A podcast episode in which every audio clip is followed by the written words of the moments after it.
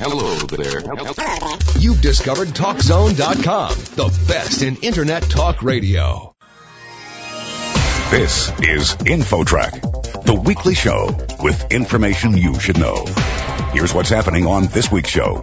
Are America's colleges failing their students by not teaching them what everyone must know to be a productive, informed citizen? At the collegiate level, people need to be studying American history and the practice of democracy as it's developed in our country. And what we found is that students at university are forgetting more about American history than they're learning there. Then, if you use prescription drugs, there's a good chance you may be overpaying. We'll talk with an expert on how you can save plenty when buying your pills. Even if you're buying generic drugs as opposed to brand name drugs, you still have to shop for the best price among generic drugs. Those two stories and more are straight ahead on this edition of InfoTrack. Stay with us. The program gets underway right after this.